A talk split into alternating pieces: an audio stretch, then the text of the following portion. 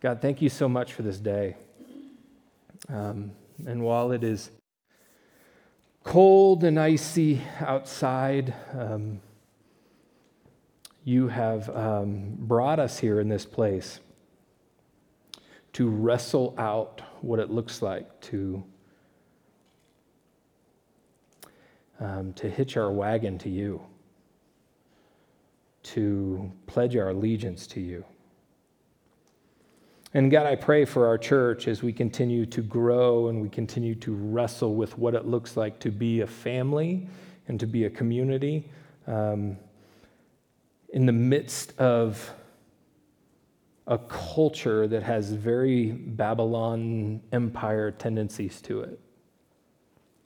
Um, would you show us what it looks like to link arms together, to trust in your, in your ways, to follow you as the slain lamb?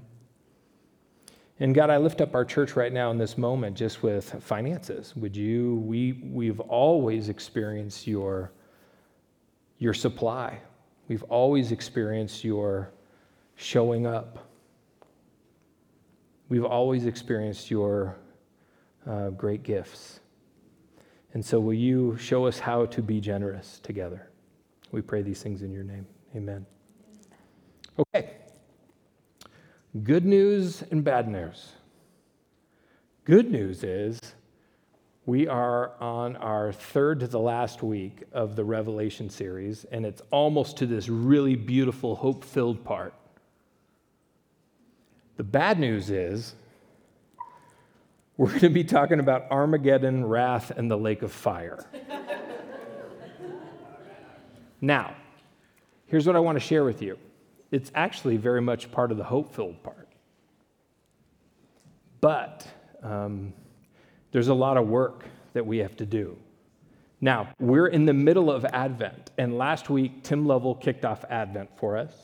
And if you missed that, please go online and check that out because he really did set us um, on a great trajectory that we're able to use these themes in Revelation to talk about Jesus is coming because this is what the rest of the book is about.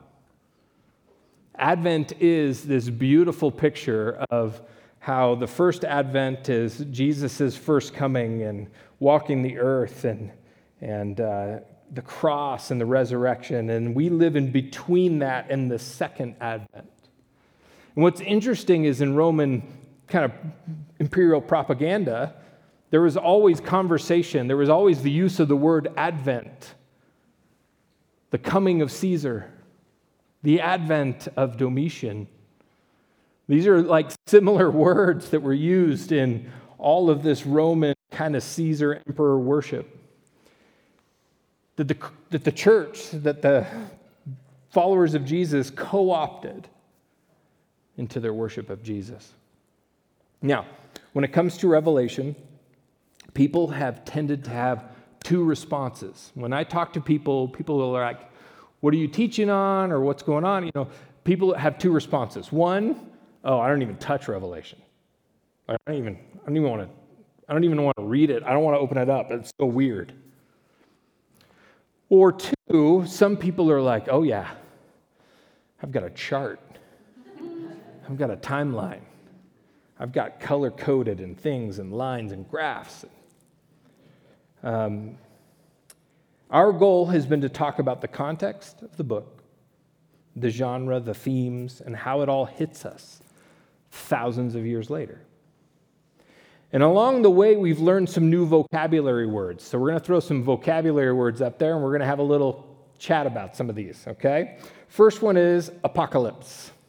Is that up there? Okay. We're just not going to, maybe I forgot to do that. I forgot to do that. Where's Carissa? I forgot to do that. Yeah. Carissa deals with all our slides, so she was probably just panicking. Were you panicking? I'm sorry. I ended up not doing that. I've had like five hours of sleep, so four or five hours. Apocalypse. What is apocalypse? It, the, the actual word means unveiling, it means uncovering. And it's actually a form of literature uh, apocalyptic literature that is highly symbolic. It was common in Jesus' day, it's not common in ours. The closest context that you and I have to apocalyptic literature is something called a political cartoon, where there's big imagery, we understand the meanings, sometimes it looks pretty violent. Um, and, and, and all of this literature, this apocalyptic literature, has got hyperlinks back to the Old Testament. So you always got to follow the hyperlink back. Prophecy. We've talked about prophecy. In an Old Testament prophecy, it's not predictive necessarily, it has some prediction to it, but it's always to call a generation to faithfulness. And it's a warning a lot of times to call this generation to faithfulness to Jesus. Uh, we've talked about the word epistle, which is a letter, which is a standard Roman letter, and this was written as a standard Roman letter with introductions and who it's to. And there are seven, you know, seven times it says, Blessed are those who hear the words and understand. Um, what's a lampstand? A church, right? What is, what is the lamb? Jesus, right? And he appears many times as already being slain, a sacrificial image throughout the book. It's a central image to the whole book. What is a beast? A nation or a kingdom. What is a horn? A ruler or a king or power centered on a human being. What is Babylon? A city, right? A nation? Anybody? A stinky city. Okay, yes. Or it might be really, it might smell really good, and that's the real tricky part, right? It's, it's, it's an archetype of, it's an actual city, it's an actual nation, it's actually an archetype of nations throughout history, but in this context, it's actually Rome. We learned that a few weeks ago, if you didn't catch Gabe's teaching on that. Well, who, who is the dragon? Anybody? There it is. Yeah, Satan. Satan, the devil. Yeah. Um, and then the day of the Lord. Remember that one? That hairy one? The day of the Lord is a, is a day spoken of throughout the Old Testament when a nation was being judged, when another nation would come in. And the day of the Lord happened to Egypt, it happened to Pharaoh, it happened to Babylon. It happened to Israel when they were Babylon like. And we're seeing that happen here. Now, today, this is a hard one because for some of us, this will be a little jarring. This may make you frustrated. Um, you may have only ever heard the book of Revelation interpreted in literal form, meaning the words have literal meanings. And this is where the Revelation reading literally versus literarily has some huge implications. And the reason why I'm setting us up for this is because it has a whole lot to do with how we see our role, how we see other human beings around us and how we think rightly about the character and nature of Jesus Christ. And we're going to start in chapter 16. And the goal isn't for you to have 100% agreement with me. That's not the goal of this. We are a church that wrestles with Scripture. And so you may find things that you disagree with me on today, and that's okay. What we're trying to aim towards is who Jesus is. And so we're going to start in chapter 16. Um, chapter 16 is kind of towards the end of this cycle of three, there's three cycles of seven. You got bowls and trumpets and the whole thing. And remember, we talked about plagues and all these things that are like a callback to Egypt. and callback to the day of the Lord. So these are three cycles of this day of the Lord's judgment imagery happening. And we get to Revelation 16, verse 16. And it says this Then they gathered, the kings together, to the place that in Hebrew is called Armageddon. Now, we're going to talk a little bit more about Armageddon here in the, in the future of this conversation, but I just want to kind of set the stage of this battle image that you've, you and I have, have read about and we've heard about. There's been movies about it. Um, people talk about, oh, the Armageddon is coming. And, you know, these are all like really disaster movies. I love those. Uh, Day After Tomorrow, things like that. It's good stuff. Um, but these battle scenes, right? And this battle scene involves uh, Babylon, and then there's the dragon and the beast and this religious beast. There's a military beast and a religious beast. We went through all of that. Chapter 18, okay, is a lament for Babylon. Like there's this worship scene and there's singing and there's this poetry about this lament for this nation, for Babylon. Um, and then there's a prophetic warning within that lament that says, Get out of Babylon. like if you are in Babylon, if you have woven yourself into Babylon, you need to get out. And then there is this final battle, part one, because when you read this, you're trying to, if you're trying to put it in a timeline, linear thing, it's really difficult. There's final battle, part one, chapter 19. Then there's a judgment scene after the battle. And then there's a final battle, part two. And then there's another judgment scene. And so, um, basically, two battle scenes, two judgment scenes, four scenes. I feel like I'm playing Pictionary. Sounds like four words, yeah. So, what I'm about to suggest is that this is not a theology of the afterlife. That this is a theatrical and symbolic picture of the final containment. Listen to me really carefully on this the final containment and destruction of evil. And that evil will never again, ever, ever, ever again have any power or interaction with God's creation. Now, that's what I like to call peace. And that's Advent theme for today peace. So it's weird, right? Armageddon, wrath, lake of fire, peace. That God is going to do something. If God is truly good, that God is going to do something with evil for one final time. Revelation 19. Here we go. You ready? Battle scene number one. I saw heaven standing open, and there before me was a white horse, whose rider is called Faithful and True. With justice he judges and wages war. Now, notice, he wages war with justice. Not revenge, not punishment, but with justice. His eyes are like blazing fire. We get that from Daniel. And in fact, we get a lot of this from Daniel 7. And on his head are many crowns. His, he has a name written on him that no one knows but he himself. He is dressed in a robe dipped in blood. Okay, who is this rider? It's Jesus, right? It's the first time in the whole book that he has not been pictured as a lamb. He is a rider on a horse Whose blood is it? His own. It is not, the battle hasn't started yet. Okay?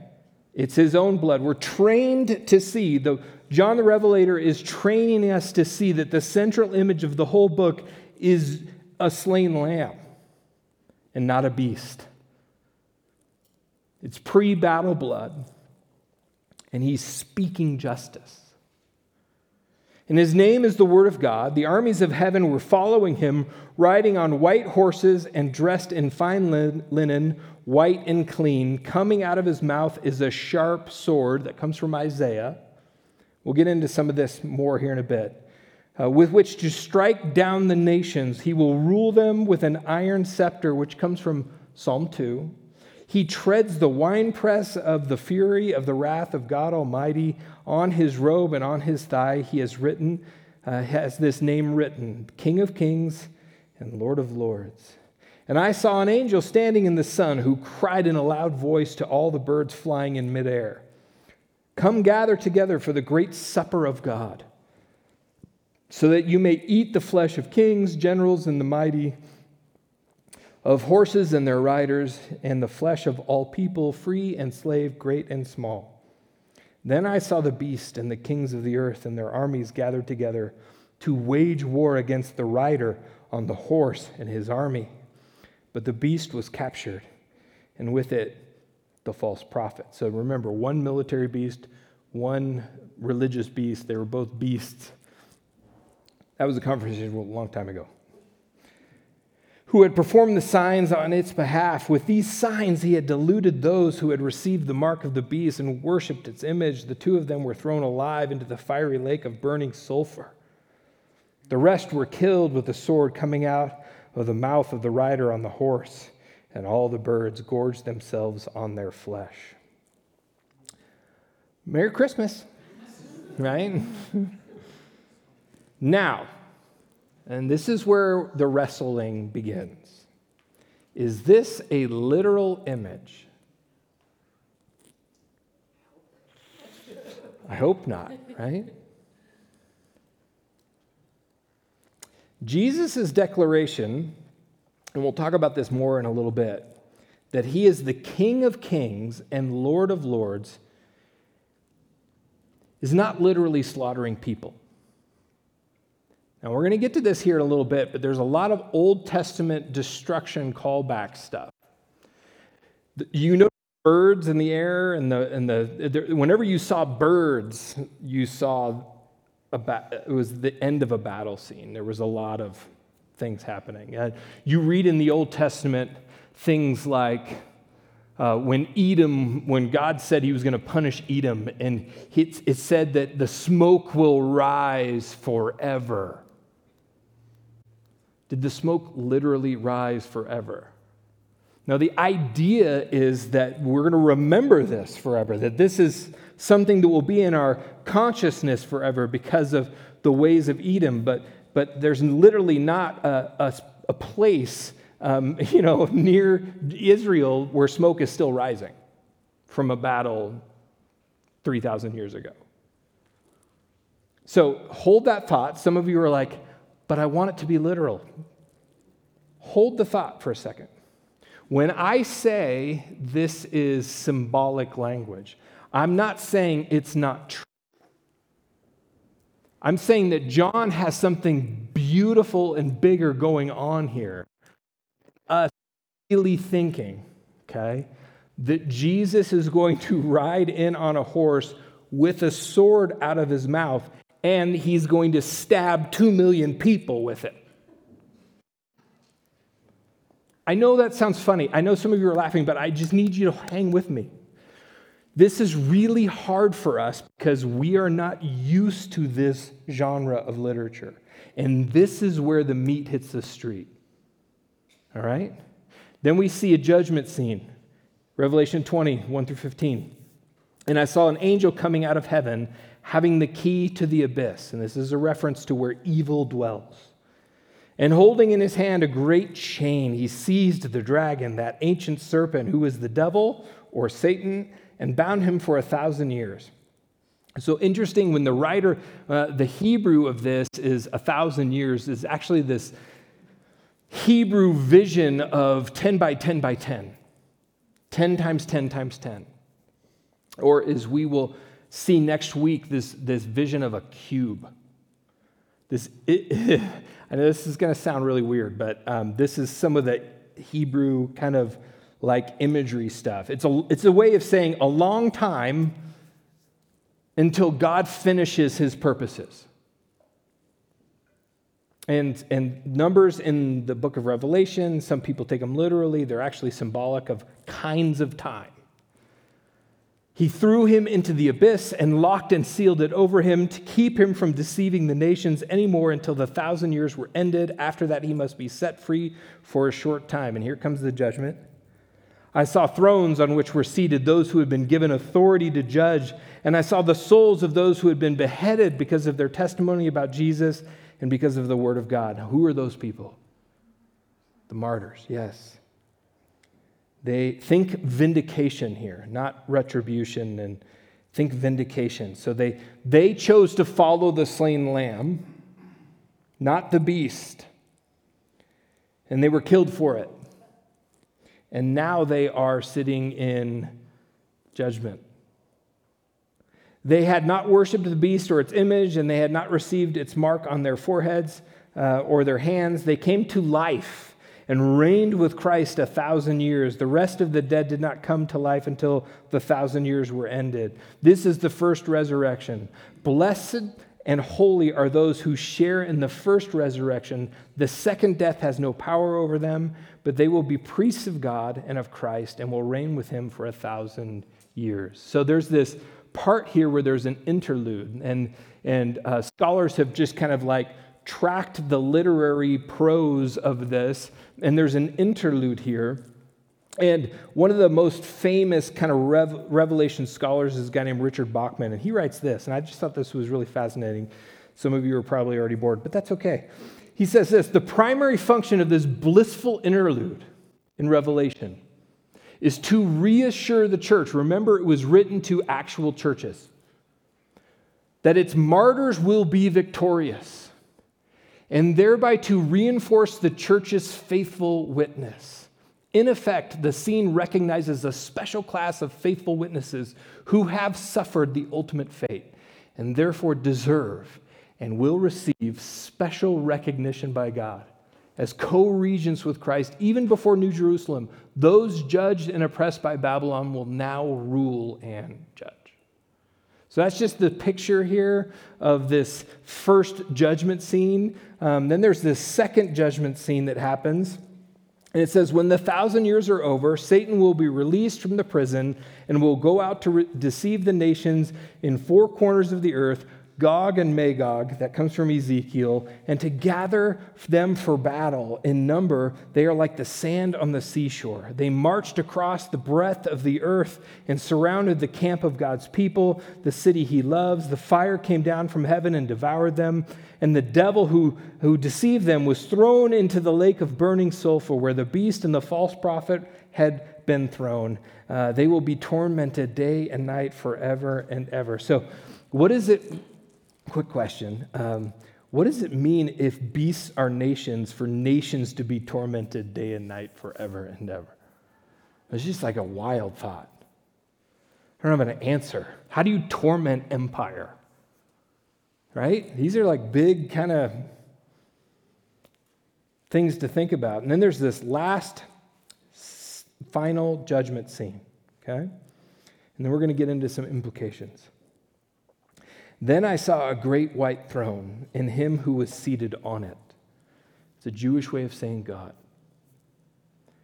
The earth and the heavens fled from his presence, and there was no place for them.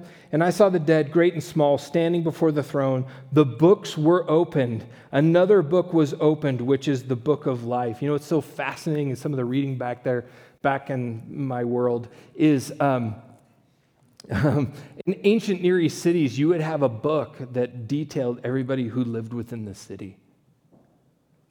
And if you weren't found in that book, you were an outsider. These are, these are just normal kind of, like, we don't have that here.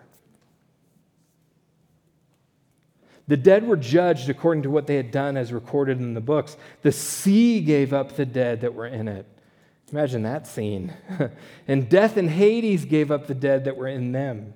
And each person was judged according to what they had done. Then death and Hades were thrown into the lake of fire. What does that mean that death and the realm of the dead are thrown into the lake of fire? I mean, it's just like a wow moment right here. The big argument is that those entities will be destroyed that death will be destroyed, that the realm of the dead will be destroyed, and never to plague humanity again. Okay? These are just like really huge concepts for us. And some of you are like, I just want to watch football. But like, these are like big brain kind of like, That's a lot. Then it says, The lake of fire is the second death. Anyone whose name was not found written in the book of life was thrown into the lake of fire. Whew. These are big conversations. Um, today is not the day to have the conversation on eternal conscious torment. Um, and some of us have different backgrounds when it comes to understanding what hell is. Um, we're not getting into that today. I'm not avoiding it, but there's just, that's, I want to stick with this idea that God is going to eradicate evil. And I actually think that when we participate in evil, there's a huge warning for us. And so the big question for us today is this How does all this relate to each other? I mean, I was raised in a system that said this was all in the future and was all going to happen chronologically. And that Jesus would return, zap the nations, lock Satan up for a thousand years. Then he is released, he raises an army, then God deals with that army, and then there's a throne judgment. And it seemed very neat and ordered and, and just sanitized a little bit. Others of us, I mean, I'm beginning to see this story differently. I'm beginning to see this, this beautiful literature just woven all throughout Scripture. I'm beginning to see it differently. What I think, and you can disagree, the Revelator is saying, and this is consistent with the other battle scene in Revelation 12, is that we're talking about the time between the first coming of Jesus and the second coming of Jesus, that Jesus dismantled spiritual powers and vindicated the martyrs in his death and resurrection, and that this age is the thousand year age under which the saints reign, and we attest as the church to that reign, and then there's a final judgment that takes place. I mean, hearkening back to the Apostles' Creed, the, the church throughout history has believed that one day Jesus will come back and re level everything. And that's judgment, to judge the living and the dead, or as it says, the quick and the dead, which, if you're into Westerns, it's pretty good. Never mind, you have to be like probably over 50. Anyhow, this is where we need to remember the original audience small house churches that would have heard some of this language is Daniel 7. They, they're seeing kind of a replay or, in, in a sense, like a, like a, a filling in, a coloring in of Daniel 7, applying to Jesus.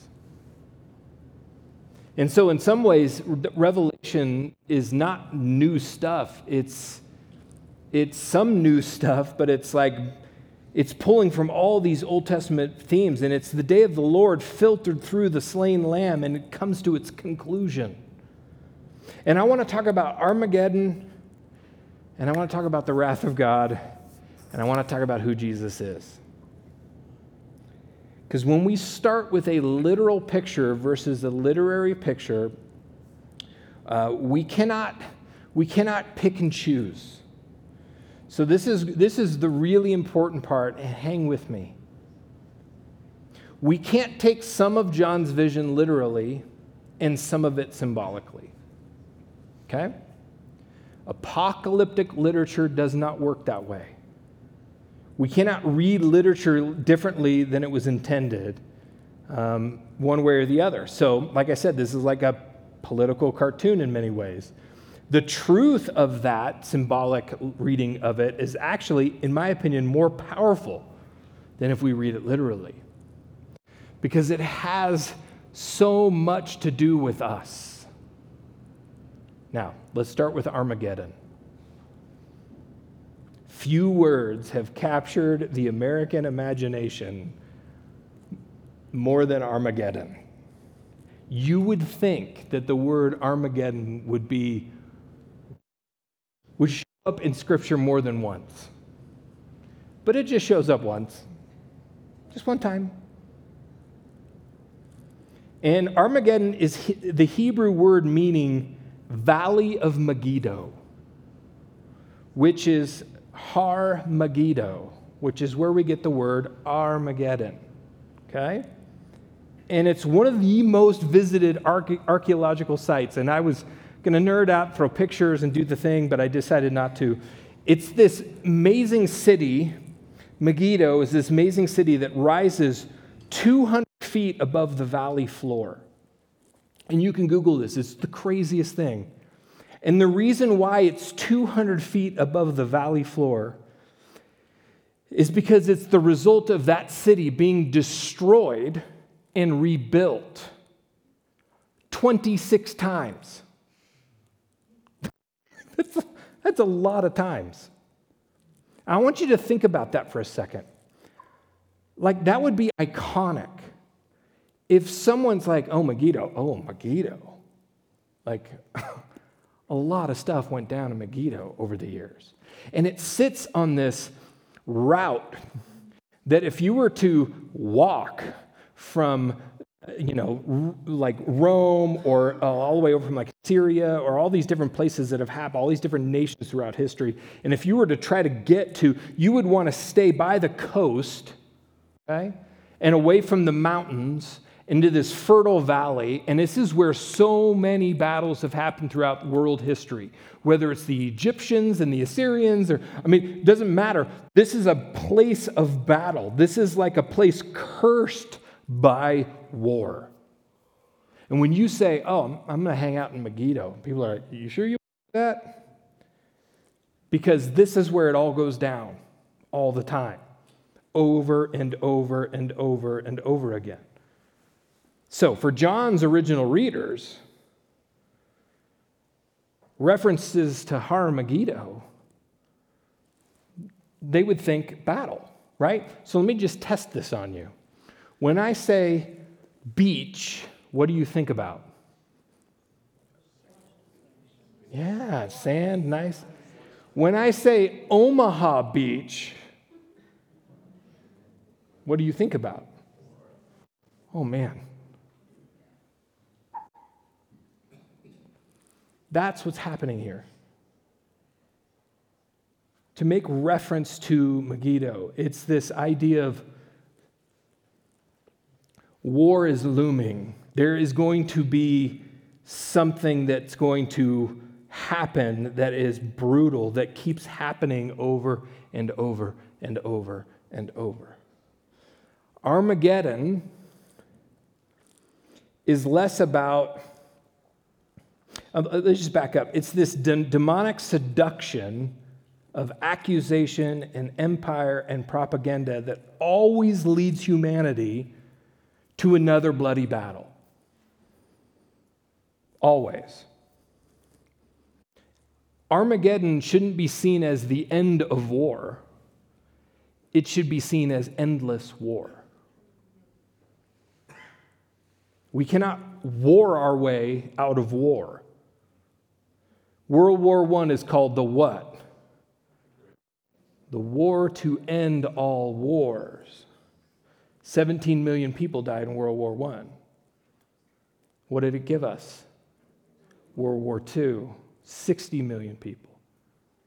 So, what, what we're talking about here is this, this vitriolic kind of human impulse to keep doing the same things. And what did we get? We, we, we, John's apocalyptic vision doesn't predict an inevitable war where 200 people, million people will be killed in the Middle East.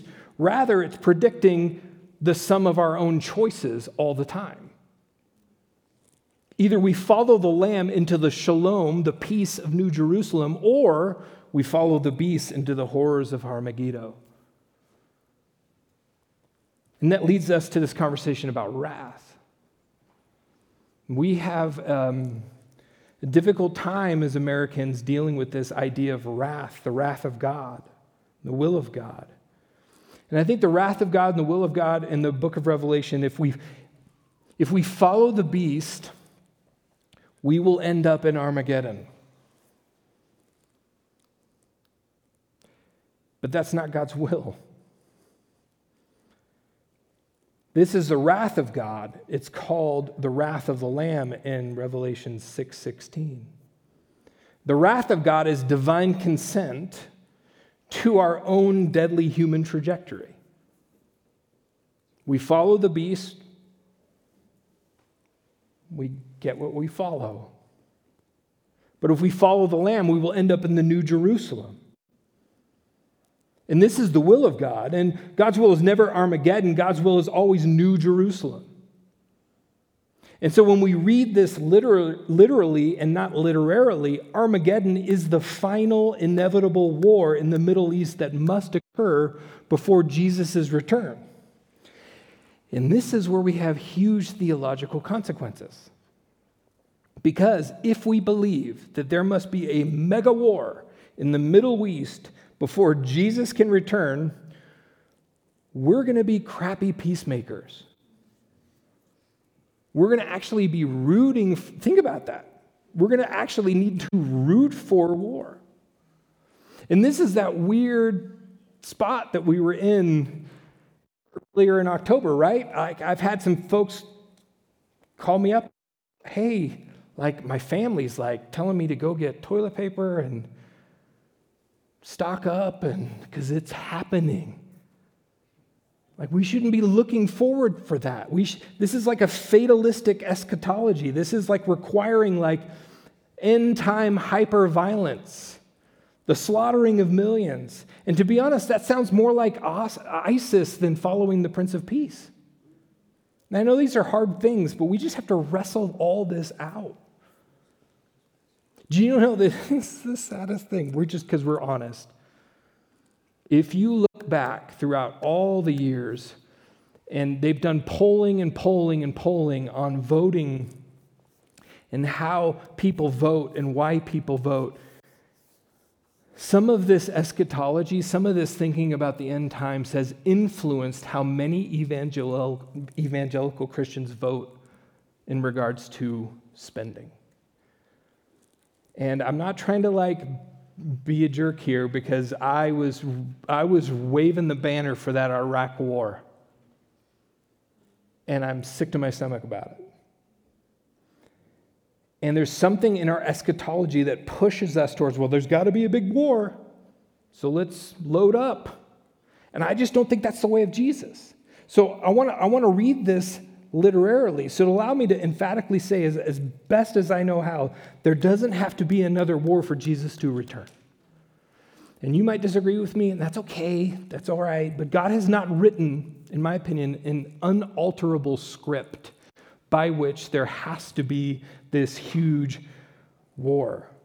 Uh, this is the wrath of God. This is the. Um, inevitable outcome of what it looks like for us to follow the beast. And so, if we embrace the way of the Lamb, we get New Jerusalem.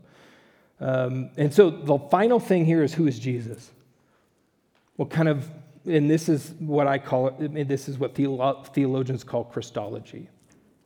Who is Jesus? Some people will tell me, hey, he came first as a lamb, but he's going to come back as a lion. I'm like, what does that mean? What do you mean? Like what? By this, they mean this the nonviolent Jesus of the Gospels is going to mutate into what they imagine is a hyper violent Jesus of Revelation. But it's weird because Scripture and Scripture interprets Scripture. Scripture tells us that He's the same yesterday and today and forever. So, how do we go from a picture of Jesus renouncing violence and calling his followers to love their enemies to a picture in the final pages of the Bible where the same Jesus abandons this vision of nonviolence and peace and ultimately it says it's un- unworkable? We've got to change gears. And you hear this vicious portrayal of this divine violence. I don't see when we literalize the militant kind of images of Revelation, we arrive at the conclusion that at the end, even Jesus gives up on love and resorts to violence. And we have to avoid this reading of Revelation. Like, you can't pick and choose. Like, if earlier in Revelation we hear about locusts that look like horses with human faces and women's hair and lions' teeth, we're like, ah, that's like a symbol. And we pick those as symbols.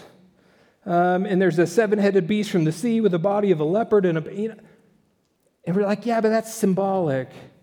But then we get to the part where Jesus is riding on a flying white horse wearing a blood drenched robe with a sword protruding from his mouth, and we think, nope, that's literal. We can't do that. The question is, what is John communicating with us in this creative symbol? And this is this is the part that's really important. The rider on the white horse is called faithful and true. I want you to remember that faithful and true. And his name is the Word of God. His name isn't the Bible. The Bible isn't the Word of God. We've talked about this before. The Bible is the Bible, the Word of God is Jesus. John is not depicting a literal event in the future, but giving us a symbolic reality about the present. So, John is depicting this glorious triumph of the Word of God, Jesus Christ. The one called the Word of God is not riding a red horse, of war, but a white horse of triumph. Jesus not, does not overcome evil by war, but by his word. His word. This is how Jesus wages his righteous war with his mouth, with truth, with his own blood on his clothes. Jesus wages war like a, doesn't wage it like a murderous beast, but instead like a slaughtered lamb. Scripture interprets Scripture. So think about it. After riding the peace donkey into Jerusalem, and everybody was shaking their palm branches, saying, Save now, Hosanna, save now, which was a hearkening back to Judah Maccabees and the violent revolution that happened years before. And Jesus wept over the city because that's what they wanted but that's not why he was there. So it's a contrast. His peaceable kingdom is a contrast to the violent empires of the pagan world. Jesus does not later contradict himself by riding through like Genghis Khan, killing people. And when the uh, Richard Bauckham says, I'll throw this on the screen as we land the plane here. When the slaughtered lamb is seen in the midst of the divine throne in heaven, the meaning is that Christ's sacrificial death belongs to the way God rules the world. That is the way God rules the world. Jesus always rules from the cross, never from an Apache war helicopter. John stresses that Jesus reigns through self sacrifice, that Jesus' robe is soaked in his own blood that he doesn't shed the blood of his enemies. Jesus willingly sheds his own blood. That's the gospel. That's the good news. The rider on the white horse is a slaughtered lamb, not a slaughtering beast. So, why does John, and this is the final part, why does John set the whole symbolic war in the Jezreel Valley, which is the valley of Megiddo. Har Megiddo. Why does he do that? Remember, we've used all these callbacks to the Old Testament, and we've talked about Roman propaganda, right? Things they would have known. And this is where a bit of historical information goes a long way. Before and after the Roman destruction of Jerusalem in 70 AD, the imperial, there was a, an imperial uh, guard that was called the, your advanced guard, the, the, the, the tip of the spear legion of Roman soldiers called the Sexta Ferrata. Okay, I'm going to throw this on the screen. The Sexta Ferrata, the sixth ironclad legion. Okay, they were stationed, they were encamped in the Jezreel Valley. They were camped in Megiddo. That's where they were encamped. That's what they were. They were on alert at any time to squelch an uprising from the Jewish people because of years and years of violent unrest. Uh, when you read Maccabees, when you read all the stuff, they were prepared. Okay? Now, we th- I think this inspired John's um, and, and, and writing and why he set the, the war here in his symbolic writing. Because the legion was known as Fidelis et Constans, which means faithful and steadfast. Now, if you're paying attention, John, with a wink to the reader, is saying the rider on the white horse is called faithful and true. And I think he's like playing around, man. He's just having so much fun, like bringing in all these images. And, and John applies the motto of the Roman Imperial Legion to Jesus. That's crazy. And it's something that could have totally been recognized by them. But we miss it years later. John certainly doesn't believe that Jesus is going to come conquer the, the Roman legion by killing them. John knows that Jesus will conquer the Roman legion the same way he conquered the, the demoniac legion in Mark 5. I mean, we got we to bring Jesus into all of it, right? So eventually, Rome gets conquered by the word of Christ, but all this beauty is lost when we imagine Jesus coming back on a flying white horse and literally killing 200 million people which, curiously, during that time, that's what the, the thought was of the entire population of the planet. So that's interesting. Jesus is not coming back to renounce the Sermon on the Mount and kill 200 million people. If you were nervous about that, I just want you to know this, and this is just me, but I've been conquered by his Word.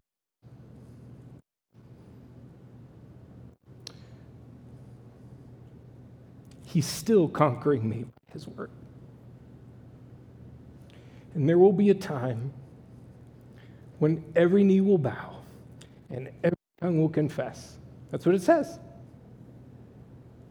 Not minus the 200 million that Jesus stabbed with a sword out of his mouth, but every knee will bow and every tongue will confess because they have been conquered by his by his, the justice out of his mouth.